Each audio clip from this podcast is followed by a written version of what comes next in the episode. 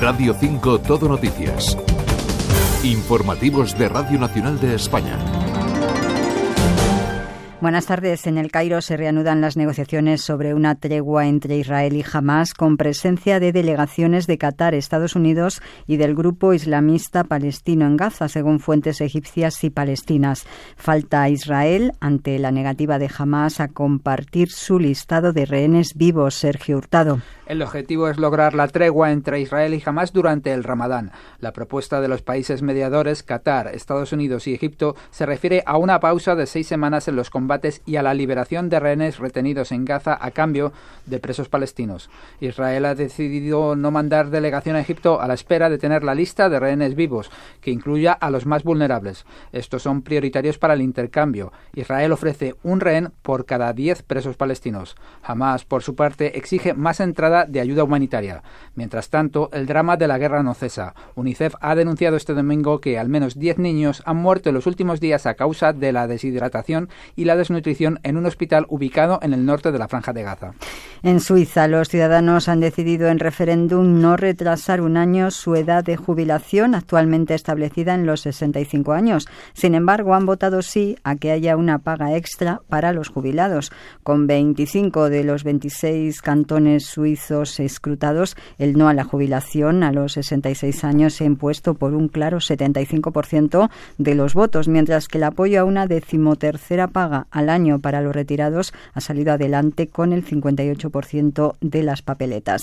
El Gobierno estima que la paga extra adicional de jubilación supondrá para las arcas públicas un coste suplementario de casi 4.300 millones de euros anuales y que con el progresivo envejecimiento de la población suiza en el futuro se podrían superar los 5.200 millones de euros de sobrecoste por año.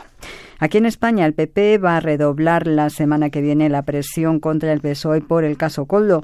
El portavoz parlamentario popular, Miguel Tellado, ha anunciado que mañana van a registrar en el Congreso una petición de dimisión de su presidenta, Francina Armengol, por la que consideran su evidente implicación en la supuesta trama de corrupción sobre compra de mascarillas durante la pandemia.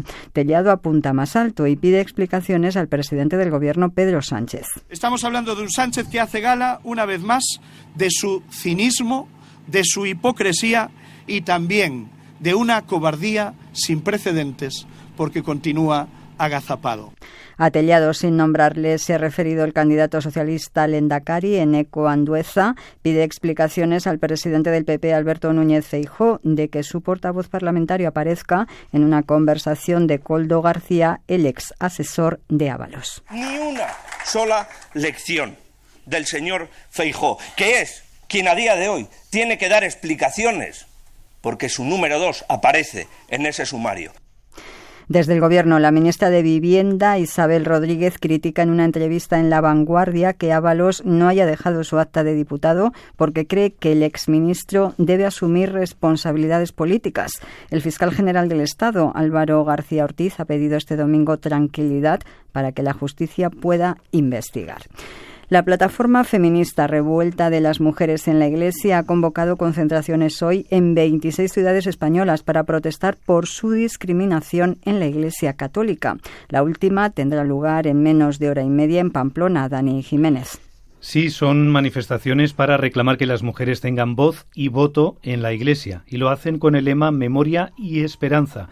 Su portavoz en Sevilla, Beatriz Blesa, reclama un mayor reconocimiento a la mujer en el ámbito eclesiástico. Como institución en la Iglesia las mujeres no tenemos espacio, trabajamos, somos la gran mayoría de las que asistimos a la Iglesia, de las que trabajamos, de las que estamos al servicio de los más pobres, de las que estamos en las fronteras, pero no tenemos la capacidad de decisión en ninguna instancia y entonces creemos que eso tiene que cambiar necesariamente ya. Son centenares de personas las que se han manifestado a lo largo del día para pedir una iglesia en la que la mujer ocupe cualquier espacio en plena igualdad y sin discriminación alguna por razón de sexo y de orientación sexual.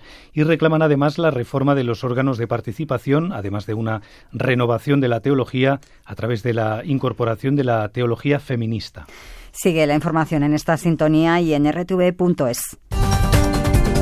Radio 5 Todo Noticias.